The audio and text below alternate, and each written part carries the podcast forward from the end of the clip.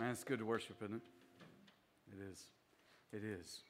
And uh, all we do the rest of the morning is going to be good as well. God is working this morning, and I am thankful, um, deeply thankful for that, deeply thankful for these guys and all they do to lead us in worship. I thought I'd pitch a change up today in honor of today's weather. You know, we're having record setting heat, 100 and something, 110, 11, 12, 13, 14, wherever we end up today. I thought we'd title today's message, If You Think This Is Hot. Not really.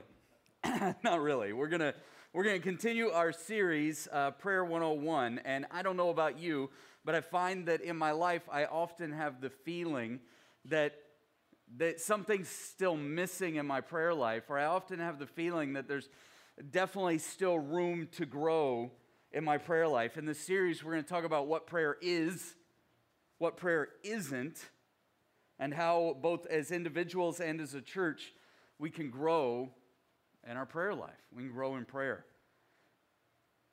So, I guess the base question I want to ask and answer this morning is, is this simple question Does prayer work? Good answer. Does prayer always work? We'll get to that. I agree. We'll get to it. So, we're in Scripture. We're in James chapter 5 today.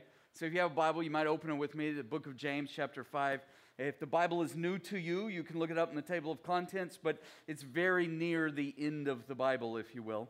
And so, uh, James chapter 5, the book of James, interestingly, written by the half brother of Jesus, who absolutely thought his brother was nuts while his brother was walking around healing people and saying to people, Come and follow me, and I will make you fishers of men. And all those things that Jesus did, thought his brother was nuts. Thought his brother lost it pretty much. But then, after hearing that his brother was crucified and buried, having seen his brother resurrected, he put his faith in his brother as his Savior, as his God. And so James later writes this to the church, James chapter 5, part of much of what he says here. But he says, Look, is anyone among you in trouble? Let them pray. Anyone happy? Let them sing songs of praise. Is anyone sick? Let them call the elders of the church to pray over them and anoint them with oil in the name of the Lord. And the prayer offered in faith will make the sick person well. And the Lord will raise them up, and if they have sinned, they will be forgiven. Therefore, confess your sins to each other and pray for each other so that you may be healed. The prayer of a righteous person is powerful and effective. Elijah, here speaking of the great prophet of the Old Testament, Elijah was a human being even as we are. He prayed earnestly. Literally, it says he prayed praying. It double repeats himself essentially, saying that, that he prayed earnestly that it would not rain, and it did not rain on the land for three and a half years.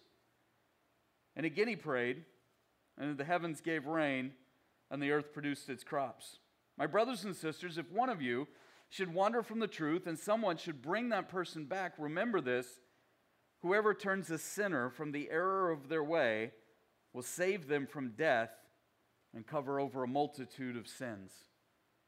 So I want to see if we can make all of this sort of sync up today because it seems a little disjointed in the way he goes about addressing what he does. But as we dig a little deeper, I think we find that there's actually a smooth thought that runs through this whole text. And right out of the gate, I noticed two big conclusions for this in my own walk with Jesus. Two big conclusions. So if you're taking notes with me, I'm going to jot these down in your listening guide. Um, I believe those listening guides are available online as well. Just look in the links, it should all be there. Number one, first big conclusion I need to connect with Jesus in all my circumstances. I'm a person who follows Jesus. I need to connect with Jesus in all my circumstances good, bad, you name it. Whatever I go through, up, up times, connect with Jesus. Down times, connect with Jesus. Difficult times, connect with Jesus. That's basically what he is getting at in those first verses. Chapter 5, verse 13 If any one of you in trouble, he should pray. If anyone's happy, let him sing songs of praise. He is telling us that no matter what we're going through, that we should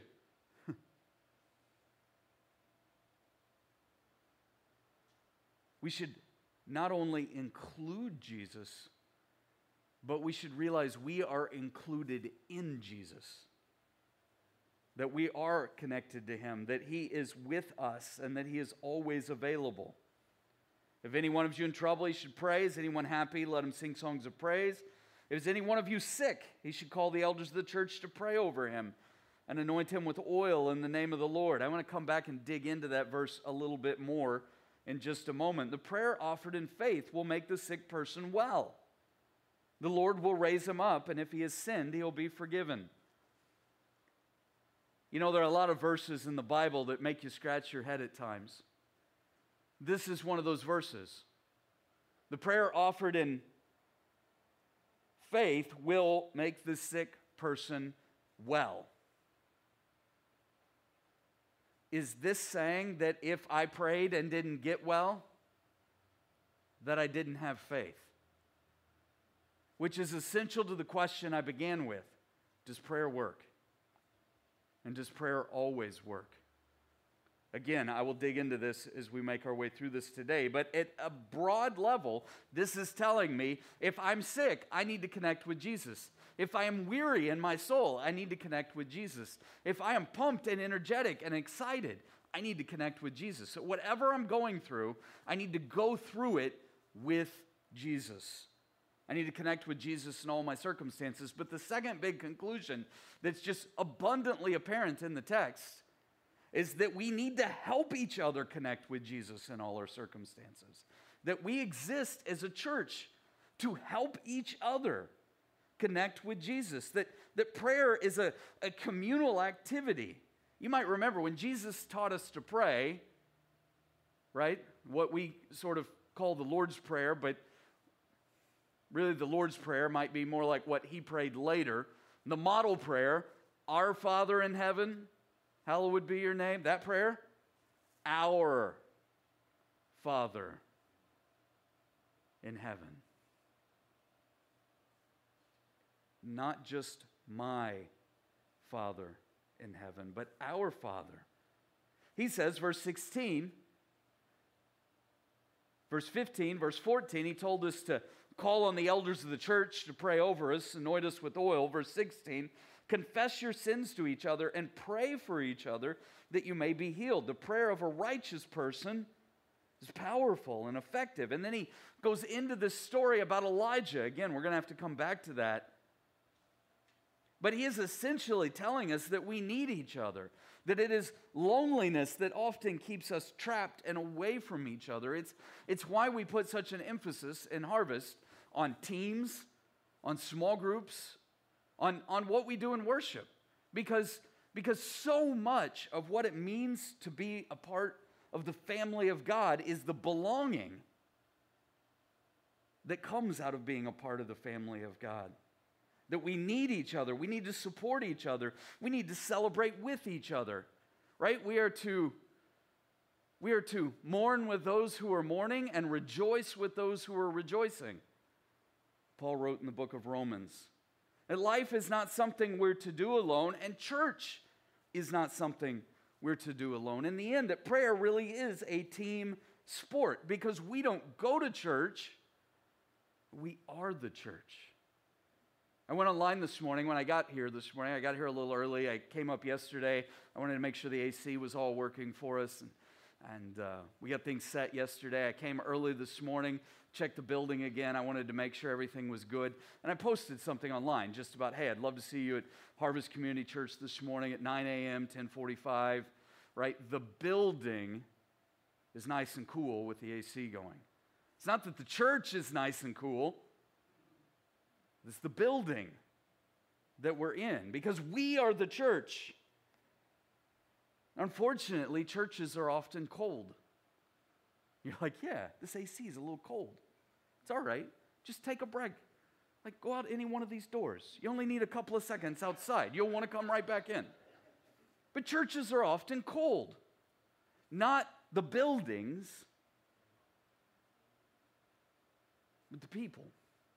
We don't want to be that. We want to be the church to each other. It's not something we go to, it's who we are. And as part of the family of God, Jesus is among us.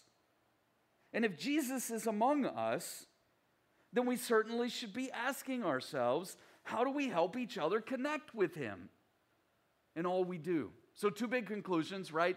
That I need to connect with Jesus in all my circumstances, up, downs, you name it, through it all. But we need each other to really accomplish that. Uh, subtly, I want you to get what I'm saying. That if I say, you know what, I'm just going to be a lone ranger as a Christian, that I'm putting a barrier between me and connecting with Jesus in all my circumstances. Because when I try to do it all on my own, I'm creating a wall that says, I will go no further. And that limits my understanding of what Jesus is doing and where Jesus is and how I can walk through this. So the big question again is does prayer work? Or does prayer always work? And here's the thing I'm trying to convince us of it's the one thing that today's message is about. If the big question is does prayer work, then the one thing is yes, prayer always works. But I don't always get what I want. But then again, those are two different things. Prayer always works, but I don't always get what I ask for.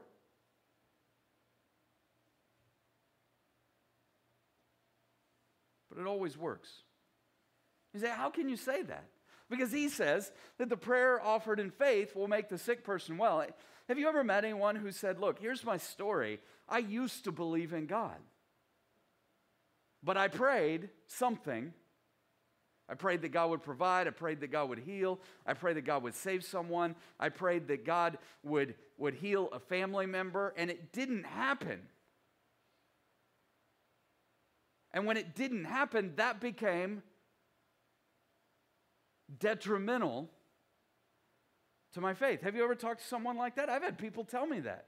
I've had people tell me that they literally walked away from God because they asked God to do something and He didn't do what they asked. Now, to be fair to them, often what they asked was something meaningfully significant, and even often not something for themselves. I know stories of people who've told me over the years, you know what, I asked for God to heal my mom or my sister or my brother or my dad, and it didn't happen and I just got bitter. I just got angry. And I gave up on God. And here he says, hey, confess your sins to each other and pray for each other so that you may be healed. The prayer of a righteous person is powerful, it's effective. I looked this version up, this verse up in different verse, versions of the Bible because I wanted to make sure we really catch what it is saying. The Holman Christian Standard Bible would say it's powerful, the prayer is powerful in its effect. The English Standard Version would say it has great power as it is working. What is it that has great power as it's working? It's prayer. So then, how can you say that prayer always works? Well, that goes back to what am I doing when I pray? And so, at some basic level, prayer is connecting with God, it's communicating with God. At some little deeper level, it's an ongoing conversation and connection with God. And so, I can kneel in my room privately without anybody knowing, and I can pray and connect with God. But likewise, I can hike to the highest mountain I can swim in the deepest ocean. There's no place I can go that God is not. And when I am praying, I am connecting and conversing with a God who loves me. Dallas Willard, the great spiritual director of, I don't know, spiritual formation, probably one of the greatest writers to talk about what it really means to be a disciple of Jesus said prayer is just talking to God about what we're doing together. And so you will probably find in your prayer life that what you're doing together is sometimes mundane. Grocery store trip, right? Little jaunt over to Home Depot or Jerry's. But you're talking to God about it because you're doing it together. You're, you're putting up a pool in the backyard because it's hot. You're, you're taking down a pool in the backyard because it's cold. You're, you're doing whatever it is you're doing, but you're connecting with God. You're conversing with God as you're doing it. If prayer is talking to God about what we're doing together, then, then yes, prayer always works because, because you're always talking to God and God is listening. And God is moving in you. And in that sense, prayer always works. You say, but what about when God doesn't do what I want? Which takes me to this next set of blanks. Backside of the listening guide. What we think prayer is about is getting God on my agenda. Getting God on my agenda. That's what we think prayer is about. God, here's what I need you to do. You do it, then prayer works. So, this would give us the image of, again, I've used this the last few weeks, but the genie in the bottle. That prayer is just sort of rubbing the bottle. The genie pops up, says, What would you like? You say, I would like Snickers. Poof, you are turned into a Snickers. You got what you wanted. But that's not what prayer is. Prayer is not just making requests. Can we make requests when we pray? Absolutely, we can. In fact, Jesus told us to. He said to ask, He said to seek, He said to knock. But what we think it's about is getting God to do what I want, what I need. But what prayer is really about is not getting God onto my need, not getting God onto my plan, but getting me onto God's. That is to say, that what prayer is really about is getting me on God's agenda. Not getting God on my agenda, but getting me over to God's agenda. So let's just back up here and walk this through. And I think I have verse 17 in your notes here, but I'm going to back up just a couple of verses. Verse 14 Is any one of you sick? Yes. But that's a whole different story. I'm sick in a lot of ways, you know? Is any one of you sick? Let them call the elders of the church to pray over them and anoint with them in, with oil in the name of the Lord. So let's break this verse down. If you're sick, you call on the church and the leaders, the elders of the church, call on them to pray over you. Now, can that happen physically? Sure, it can. Do we do that as a church? Yes, we've done that as a church. There have been times as a church where we've had requests to be prayed over, and we've put a prayer circle around people and prayed over them. It's happened on Sunday mornings, right here after, during, or between our worship services. It's happened in hospitals where we've gathered around beds and prayed over someone. It's happened in homes where we've gathered and prayed over someone. But I want to be clear about this.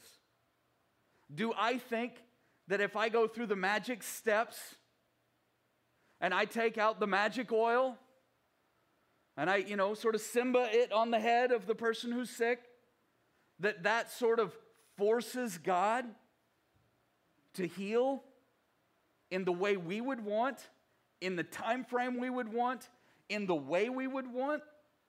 That's not what I believe at all. In fact, I don't even think it's what this verse is teaching, although it sounds like what this verse is teaching. But let's be clear here.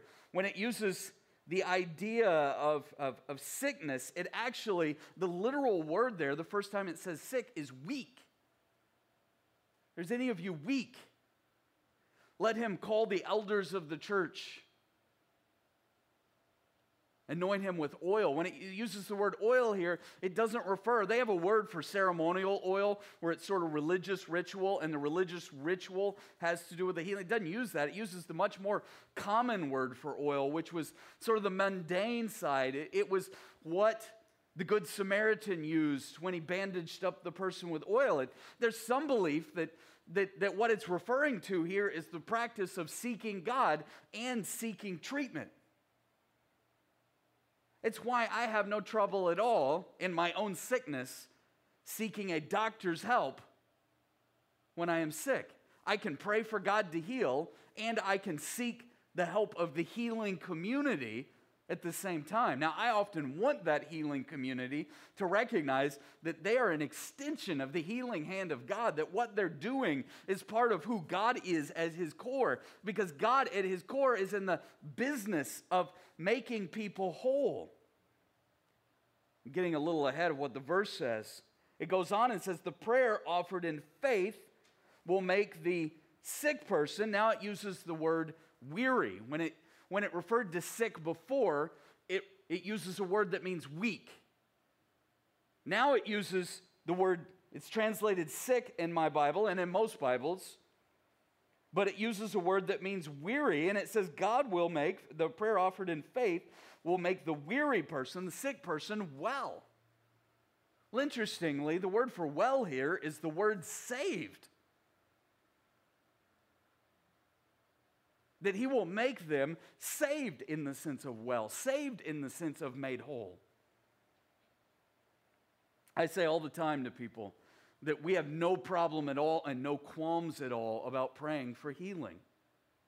Sometimes God's answer is immediate, and sometimes God's answer is wait. And in the life of a believer in Jesus Christ, sometimes God's answer is in eternity that when we pray for the sick person to no longer be hurting, no longer struggling, no longer aching, no longer in pain, that the ultimate solution is that salvation of our souls that happens when we breathe our last here in this place and we breathe our first in glory.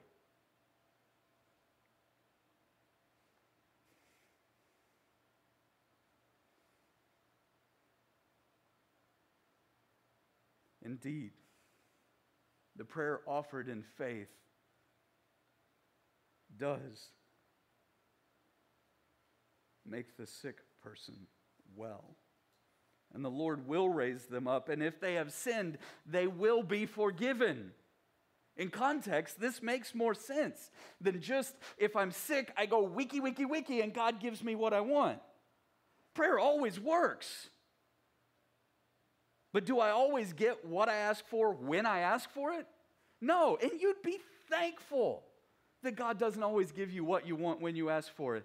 Because when I was a kid, some of the things, eh, even before I believed in God, that I would sort of like think there's something out there, or if there's something out there, and you pray for things, Lord knows you'd be married to the first person you ever dated. Now, for a couple of you, that probably happened, but for the rest of us, we're like, God, you didn't answer that prayer. Sorry. So this keeps going. The prayer offered in faith will make the sick person well, and the Lord will raise them up, and if they have sinned, they will be forgiven. Therefore, confess your sins to each other. This is communal, and pray for each other so that you may be healed. Again, this wholeness concept. And the prayer of the righteous person is powerful and it's effective. It's powerful in its effectiveness, says one of the translations. And then he gives an example. He says, Hey, let me give you an example. Elijah, Elijah the prophet, was a, was a, bless you, Craig, was a man, was a human being just like us, even as we are. And he prayed earnestly that it would not rain, and it did not rain on the land for three and a half years. Bless you again. Now, here he's referring to a story that we find back in 1 Kings. So I put it in your notes for you just so you can go back and read it later. 1 Kings 17, verse 1 Now Elijah the Tishbite from Tishbe in Gilead said to Ahab, is the Lord, Ahab's an evil king. Ahab's a king whose wife Jezebel was leading them to worship the god Baal. Interestingly, among other things, the god Baal is the god of rain or thought to be the God of rain. And so Elijah says, Hey, the God of Israel surely lives. The God whom I serve says there will be no more dew or rain in the next few years except at my word. This is the story. It's in 1 Kings 17. It's concluded in 1 Kings 18. But I want you to get the picture here. Elijah didn't just wake up one day and say, Hey, I think I'm going to call down a drought. Elijah knew his Bible. Elijah knew what God was doing. Elijah knew how God worked. The people of God were running from God, they were actively running against God. And Elijah would have easily known Deuteronomy chapter 11 and some other verses in the Bible. Deuteronomy 11, verse 16, 17 says, Be careful, or you'll be enticed to turn away and worship other gods and bow down to them. And then the Lord's anger will burn against you, and he will shut up the heavens so that it will not rain and the ground will yield no produce, and you will soon perish from the good land that the Lord is giving you. Elijah was not getting God onto his page as he was arguing with the evil king Ahab. Elijah, rather, was living on God's page, joining God. Because that's in many senses what prayer is. It's that experiencing God concept where we say, you know what? My goal as a person of faith is to join God in what God is doing. And so if what God is doing is an immediate healing, then so be it. And if what God is doing is a, a medical community healing, then so be that. And if what God is doing is awaiting, then so be it. And if what God is doing is that I suffer for the glory of Jesus, then so be it. And if what God is doing is that He saves my soul and takes me home and makes me whole, then so be it. That in the end, prayer is really about getting me onto God's agenda, not getting God onto mine. It's being sensitive to what God is actively doing and joining Him in it. Does this make sense? So, prayer always works because prayer is always the chance to join God. Prayer is always the chance to talk to God about what we're doing together. So, it always works. So I'm going to run through it one more time, and I want to give you four ways we help each other prayer. Pray. Four ways we help each other prayer. Pray. I don't know why I can't say that. Four ways we help each other pray. There we go. Four ways we help each other pray. Number one, celebrate with me when I experience God's goodness. When I'm rejoicing, you rejoice with me. Does that make sense? This is why every single Sunday I stand before us and I go, hey, you know these little communication cards? Like everyone should fill one out today. What are we doing? Well, we're giving us a pathway to know how to celebrate with those who are celebrating, how to rejoice with those who are rejoicing. Because in this little section at the back that says prayer request, you can say, Hey, I have an answered prayer. You can say, Hey, I had a great week. Hey, I was cool in the heat. Hey, God took care of me. Hey, God met my need. Hey, and we can rejoice with those who are rejoicing. It's powerful when we do that. This isn't just a piece of paper, it's a, it's a, it's a mechanism through which we walk the faith together and say, hey, celebrate with me. If anyone is in trouble, he should pray. If anyone is happy, let him sing songs of praise. Celebrate with me when I experience God's goodness. Number two, pray healing for me when I need wholeness. When I'm sick, pray healing for me. When you're sick, we'll pray healing for you. Now, again, I want to be clear. Do I have any qualms at all about asking God to heal? No, I don't. But I trust God with what that healing looks like. So I've been an asthmatic most of my life,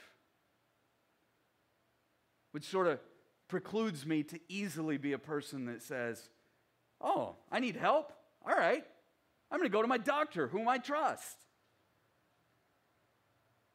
I have allergies.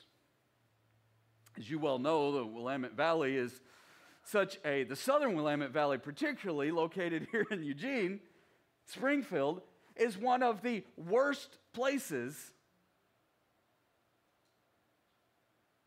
for allergy sufferers.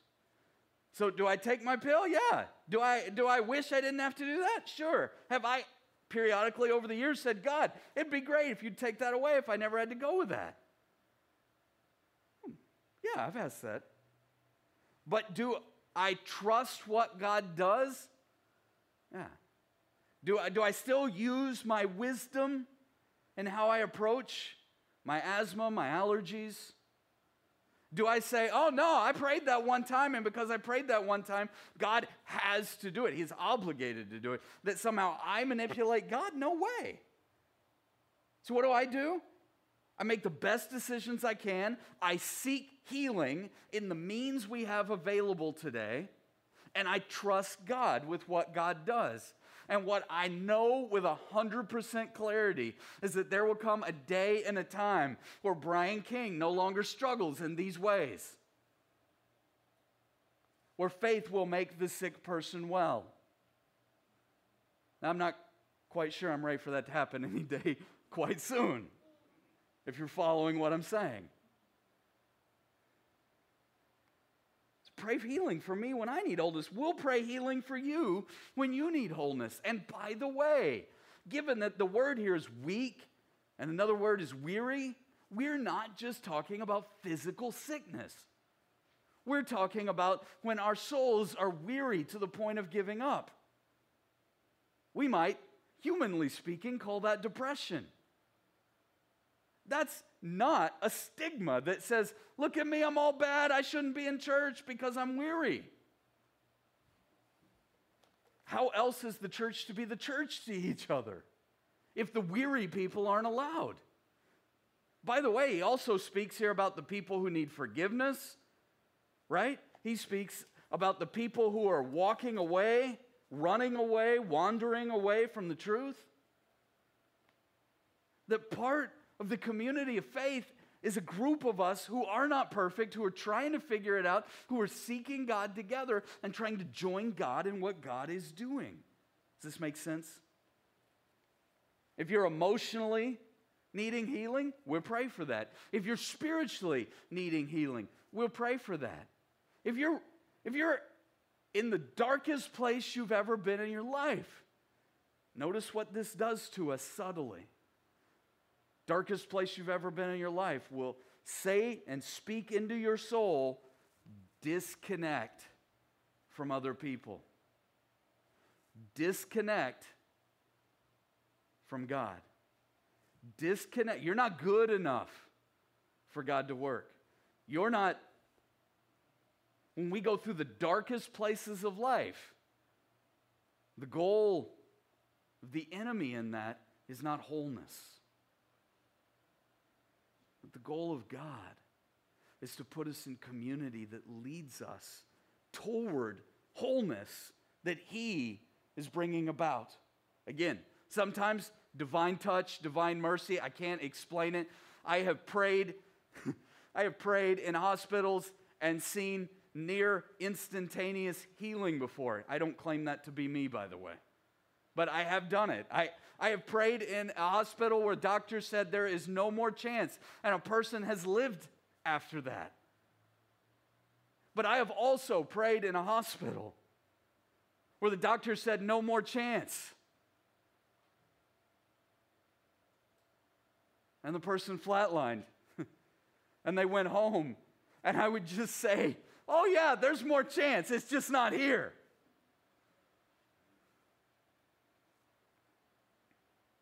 So we pray for that wholeness. Number three, point me to grace when I need forgiveness. Isn't that what this is saying? Confess to each other and pray for each other so that you may be made whole, so that you may be healed. Point me to grace. If I'm confessing my sins to you, the implication would be that, that I have sinned against you. And therefore, that there is some grace that happens on your part towards me. Does that happen because we're all so good that we're just such graceful people? Or, or does that happen because God's in the grace business and we realize, man, God's given me grace, I've got to give you grace? And how healing is it in the faith community when people squabble with one another and they, they worse than that, just devour each other, and God does the miracle of relational healing. That comes only from a place of humility from a place of confession, from a place of grace. So let's point each other to grace when we need forgiveness. Again, in the Lord's Prayer, right? Forgive us our sins as we also forgive those who have sinned against us. And this is core to what it means to be people who follow Jesus. And this last set of blanks, number four, is to reach out to me when I'm lost in weariness. I believe this is what he is saying here when he tells us, brothers and sisters, verse 19, if one of you should wander from the truth. Now let's be clear here. He's not talking about people who are not yet saved, he is talking about people who know the truth and wander away from it. If one of you should wander from the truth and someone should bring that person back, remember this whoever turns a sinner from the error of their way will save them from death and cover over a multitude of sins. Is it saying that you and I save each other? No. It's a work of grace that Jesus does. Is it saying we lose our salvation? No, I think you have to see it in light of everything it says in Scripture. But you know as well as I do that to step away from God and to step away from the family of God puts us in the place where life gets much harder, much more complex. It puts us in a place where there is likely far more sin in play in our lives, and it puts us in a place where we are completely isolated from the activity of God. And how powerful is it when someone in your life will reach out to you when you're wandering and say, Hey, I just want you to know I miss you. I just want you to know that you are loved. I just want you to know that I care about you. I want you to know that we love you, that we want you back. I want you to know that you matter. So I guess this has me asking is there someone you need to reach out to who's wandered from the truth? COVID has been a wandering time for most of us.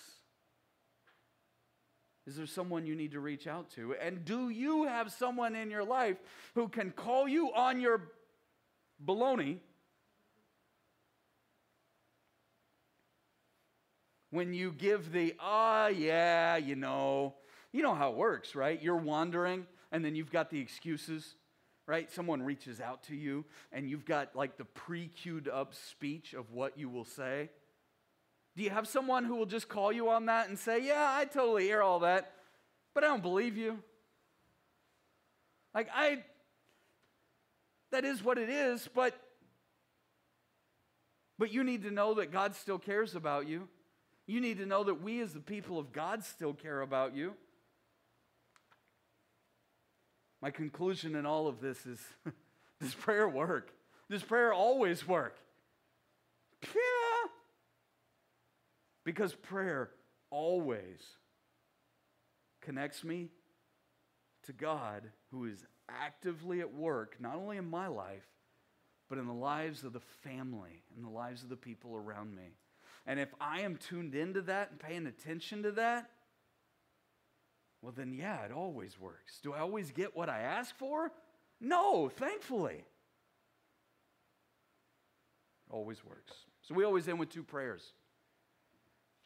And I guess the question is not only can I pray for you today, but will you pray in a way that commits these things to God? So, two prayers. The first is a prayer of salvation, the second, a prayer of discipleship, a prayer of application. If you need Jesus today, would you pray this prayer of salvation with me? Because God sent Jesus who knew that what laid at stake was the wholeness of our souls for eternity.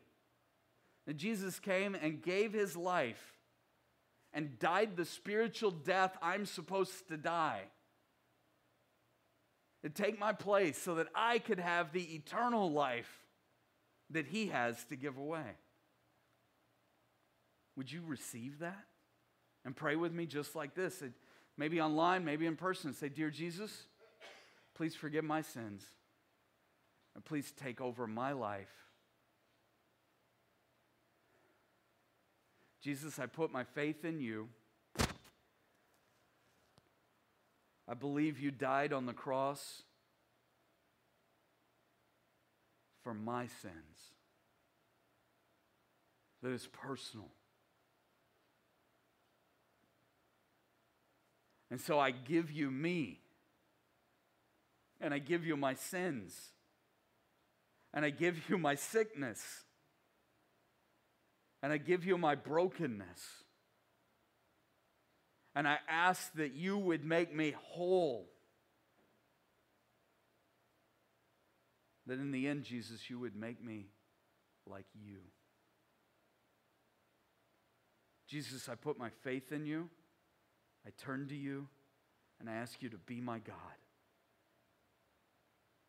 from here and forever. Jesus, I pray this in your name. Amen. Amen. If you prayed that prayer today, that's powerful. Man, I would love to know that. I would love to celebrate that with you. You can let us know on your communication card. You can let us know online on the digital communication card. You can let me know by seeking me out in just a minute. You can, you can email me. I'm Brian, B R I A N, at harvestchurcheugene.com. And man, we want to celebrate that decision with you. A lot of you prayed that prayer maybe last week, maybe last year, or maybe, uh, you know, just a couple of decades ago. And maybe for you, you still want to make this prayer of application something you commit to today. Again, when we worship, we respond to God with commitment. Would you pray this prayer of commitment with me? Dear Jesus, thank you that prayer always works. In that sense, I ask you to help me as I commit to pray to adjust my life to your agenda, not just seek my own. Help me to connect with you and with others in prayer. And thank you that my church is my prayer team. So, Lord, we celebrate with those right now experiencing your goodness. And Lord, we pray healing for those who right now need your wholeness. Jesus, we pray grace for all of us as we need your forgiveness. And we commit that we'll reach out this week to those lost in weariness. Jesus, we thank you that prayer always works, that we can join you in what you're doing. We pray in your name, Jesus. Amen. Amen. God is good, isn't he? He is. I'm so glad you're worshiping with us today. As you well know, right, an hour or two from now, we'll gather again, right, share a meal together and just enjoy being the family of God to each other. And I imagine that some of those conversations will be how are you doing and what is life really like and what's really going on. And, and I just want to challenge us just let's be that people who join together in not only loving each other, but loving Jesus together. And know this God's at work. God's at work in your circle. God's at work in your family. God's at work in your life. God's at work in this church. He's at work in this community. He's at work in this nation. He's at work in this world. We just got to tune in and join him in it. So as you go today, I want you to join God in that goodness that he is doing. You up for it? All right, as you do, just remind you that we're not passing a plate these days, so a lot of you are giving online. We're thankful for that. Um, if you're new today, please know that um, we're, giving is not what we're after. We really want to just, uh, we just really honestly want to hear from you on that communication card. But baskets in the back for the giving, baskets in the back for um, communication cards. We'd love to hear from you. So if I can do anything to serve you today, I would love that. As we go today, remember this you're loved and you're sent. We'll see you soon.